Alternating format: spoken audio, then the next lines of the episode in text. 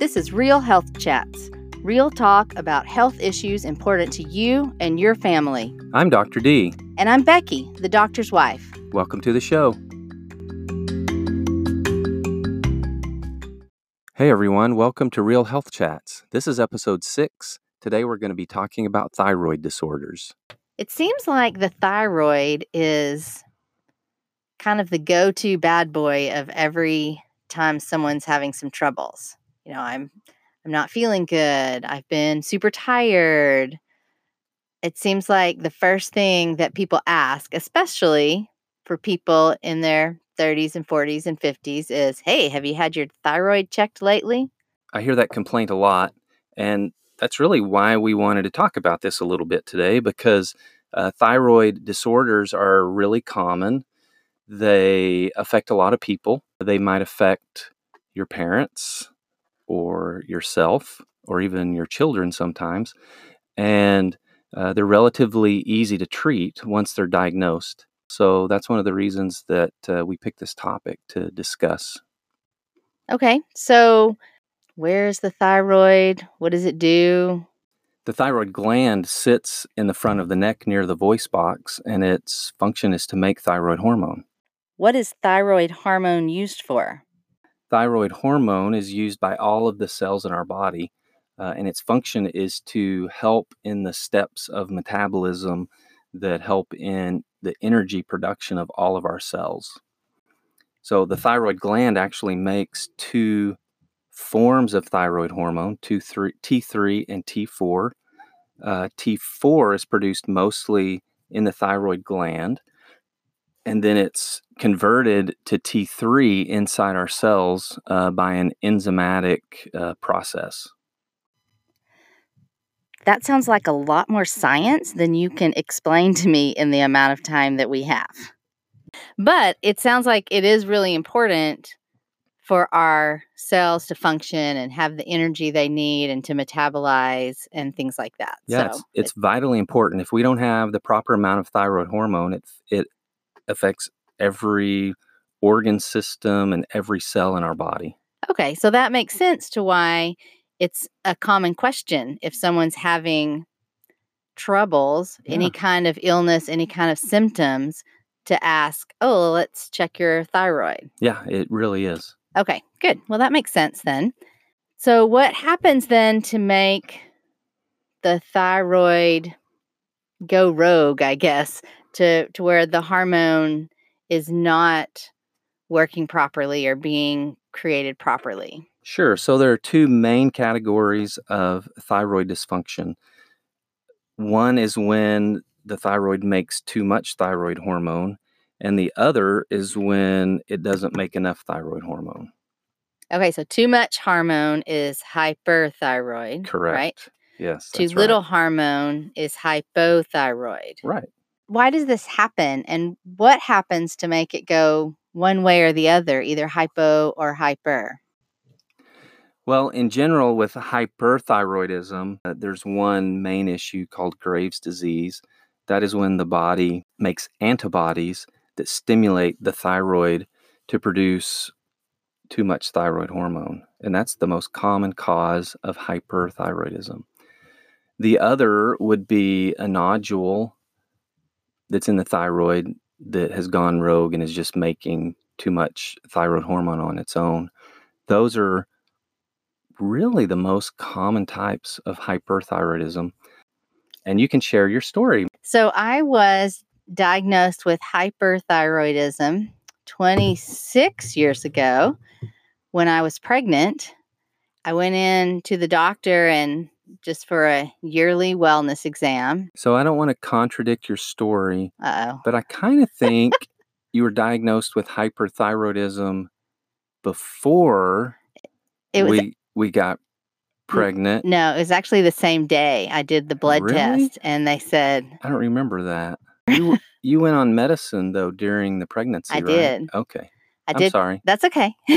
so I actually did. I I I was pregnant already, but didn't know it. So the same day, we did a blood test and also a pregnancy test. And I was diagnosed with hyperthyroidism and pregnancy on the same day. Just a funny aside story. I had to get on medication because apparently my hyperthyroidism was pretty bad. And um, one of the medications that I was on, one of the side effects during pregnancy, of taking it during pregnancy, was that the baby could be born with an odd hairline. That seems like a really weird side effect to me, but I had a really good friend, Gail, if you're out there listening, who used to tease me and say that my child's hairline was going to look like Eddie Munster.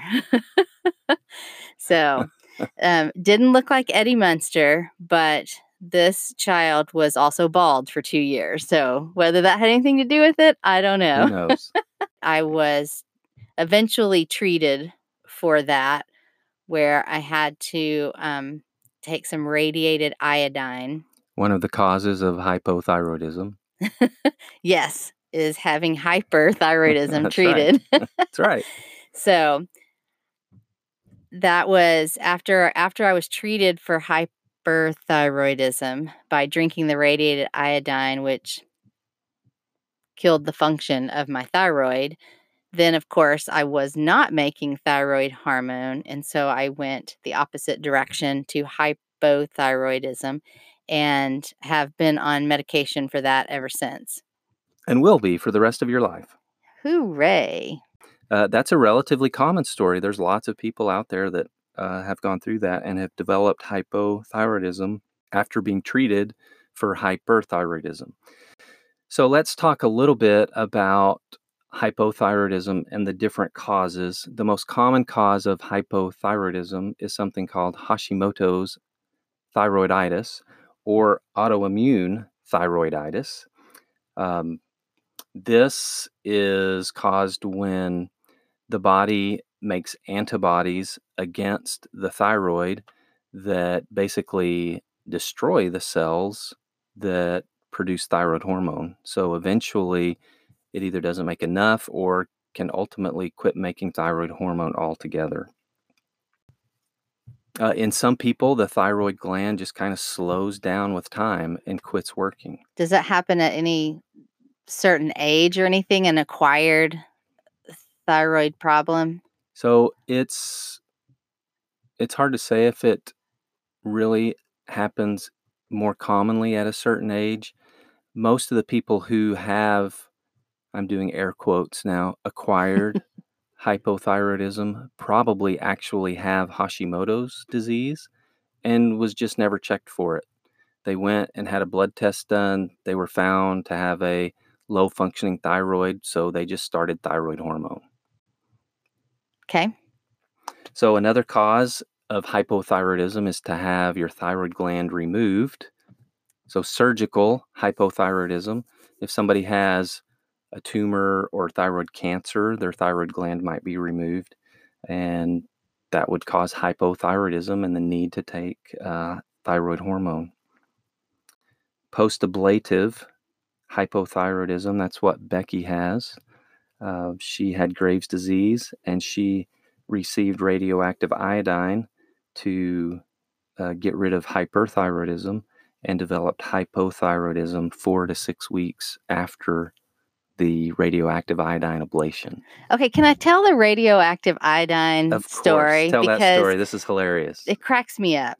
So I go into this room and there's a person that's in like a hazmat suit. Oh yeah, full on lead lined Yes. radioactive protection. And they say, Here, put this little lead apron on, like you do in an x ray room. And so I put that on, and they open this window. So picture a wall, there's a window with a box behind it. like a jail cell, kind of, right? yeah, kind of. Yeah. And so I go in, I get the little lead apron, and they say, they open this window, and in it is, I, I mean, it's like a movie. in it's this metal vial. Like a little crucible, right? this metal vial in this box. And so I have to put my hands on the wall outside of the windows and stick my head in this box. this sounds bizarre because it was. And there's a little straw, a little bendy straw in the vial. And I have to drink this stuff. And I'm looking around going, You're in a hazmat suit. I'm sticking my head in a box. I mean, just picture it with like, you know, the dry ice smoke or something all around it. Like, this is really freaky. And I'm thinking, I'm supposed to drink this out of this bendy straw because this does not seem at all safe. Yeah, so, so. every everything in the room is protected from this stuff you're about to drink. But but ingested. yeah, no It'll problem. be good for you. It'll be awesome. It's so anyway, fine. no, that's don't worry. That was I don't know if that's still how they do it today because this was 20 well 25 years ago. I didn't have that done until mm-hmm. after I had the baby. It's pretty much and, still how they do it. Okay, and she was actually 11 months old when I actually had this done. So I just stayed on medication through the whole pregnancy and through almost her first year of life. Yep. So, just one kind of point on the treatment that I had, which is radioactive iodine. Why that? Why iodine? Iodine is an important mineral that's used in the production of thyroid hormone by the thyroid gland. And it's really the only place in our body that uses iodine. They can use radioactive iodine. You drank it and you were treated and it goes directly to the thyroid gland once it gets to the circulation and then the radiation kills the thyroid gland. Okay. Uh, what we just talked about is not a complete list of the causes of hypothyroidism but it covers most of the cases of hypothyroidism that are out there.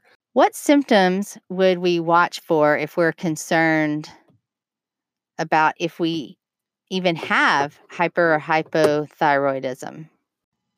For hyperthyroidism, the symptoms are weight loss is very common. Fatigue can actually be common. Um, the weight loss is interesting because a person in you know kind of advanced stages of hyperthyroidism can eat buckets of ice cream and not gain any weight and still lose weight. Stop telling all of my stories. Another symptom is heat intolerance, and that means you're warmer than everyone else around you. Uh, sometimes people feel depressed. Um, it can be there can be mood issues. People can have very rapid heart rates. Sometimes blood pressure goes up. So it can actually be very dangerous in severe late stages of hyperthyroidism. And that's what was happening with me. I was sometimes having a heart rate of 120 beats per minute, which is really, really. It's pretty fast. Really fast. The other thing that I remember is people telling me that I needed to get it treated or I was going to have bug eyes. What yeah. is that? so that's a fairly common phenomenon in Graves' disease where mm-hmm. the the eyes look like they protrude forward and people look like they have eyes that stick out or bulge out. They look wide, so people look like they're staring really intently at you. so that is another side effect, and that's not reversible. Once that occurs, uh, when it when the hyperthyroid is treated, it doesn't get better. You guys can't see me right now, but I'm trying to make bug eyes now. It's not working. okay, so let's go into some symptoms of hypothyroidism then. Okay, so we talked about hyperthyroidism. Well, the symptoms of hypothyroidism are really just the opposite. Well, with the exception of you can feel depressed. Right. You can have fatigue. Right. That's the same. Right. So, fatigue is the most common symptom. That's what we hear the most. People feel really draggy and tired.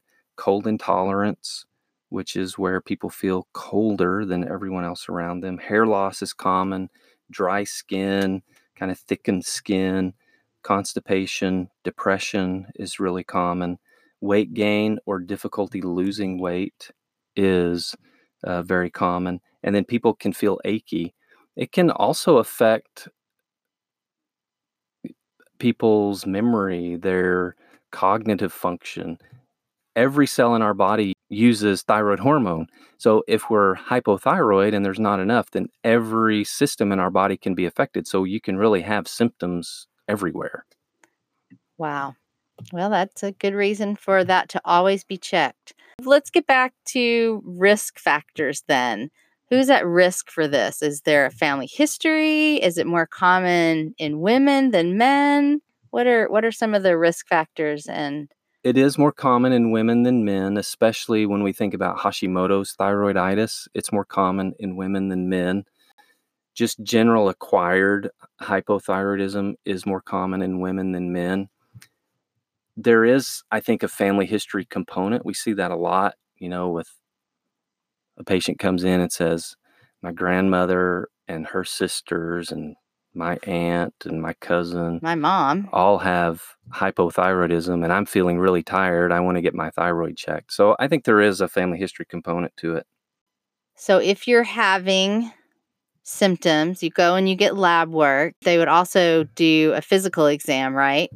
So if somebody comes in and they have these complaints that may make us think they're having hypothyroidism, then yes, we would, you know, want to do a physical exam and check to see if the thyroid felt enlarged or if we felt any nodules. Um, if there were any lumps or bumps, then we might do some type of imaging study like an ultrasound uh, to look at the thyroid gland and then also do lab work to check the function of the thyroid. So, this is an important point I think we ought to make about the lab work. Are you ready to hear? Are we going to geek out? I don't know if we'll geek out or not, but this is confusing to people. And this is this is the point of our podcast is trying to give people information that they can use with their doctor to help improve uh, understanding. And this is one of those things that's confusing to people. So, Okay, so let's get into that. the first test that will be done when a person has complaints that might indicate thyroid dysfunction is called the TSH. TSH stands for thyroid stimulating hormone. TSH is produced in the brain and it's produced in the pituitary gland and it goes to the thyroid and stimulates the thyroid gland to make thyroid hormone. So, this is what we call a feedback loop. When the thyroid hormone level is low, there's more TSH trying to stimulate the thyroid hormone gland to make more thyroid hormone. When the thyroid hormone level is high, the amount of TSH decreases so that the thyroid gland isn't stimulated as much to produce thyroid hormone. So if that make sense? TSH is lower, You could be you could be hyperthyroid. hyperthyroid. If your TSH is higher, you could be hypo. So it's kind of the opposite Correct. of what you would think. Exactly. Which is why it could be confusing. So if somebody comes in and they have a initially abnormal TSH, then what we'll do is repeat that and also check thyroid hormone levels with it. And that's the T3 and T4. Yeah, we can do T4, sometimes we'll do T3 with it. Most of the time a T4 is adequate. Okay. So if a person has high TSH and low T4, they're hypothyroid. And then we can decide if we want to determine why they're hypothyroid. If they have a low TSH and a high T4, they're hyperthyroid, and we need to figure out why they're hyperthyroid. I think that brings us kind of to the end of what we wanted to talk about with this. So, some takeaways from this episode if you have a family history of thyroid disorders, if you're having symptoms that you think you want to have checked out, make sure you go see your doctor and talk to your doctor about any of those things that you're concerned about. We'd love to hear from you. We'd love to hear your stories. You can find us at realhealthchats.com on Facebook, Twitter, and Instagram. And make sure that you subscribe to the podcast. We'll have one out every week for you and share it with your friends. Thanks for listening. See you next week.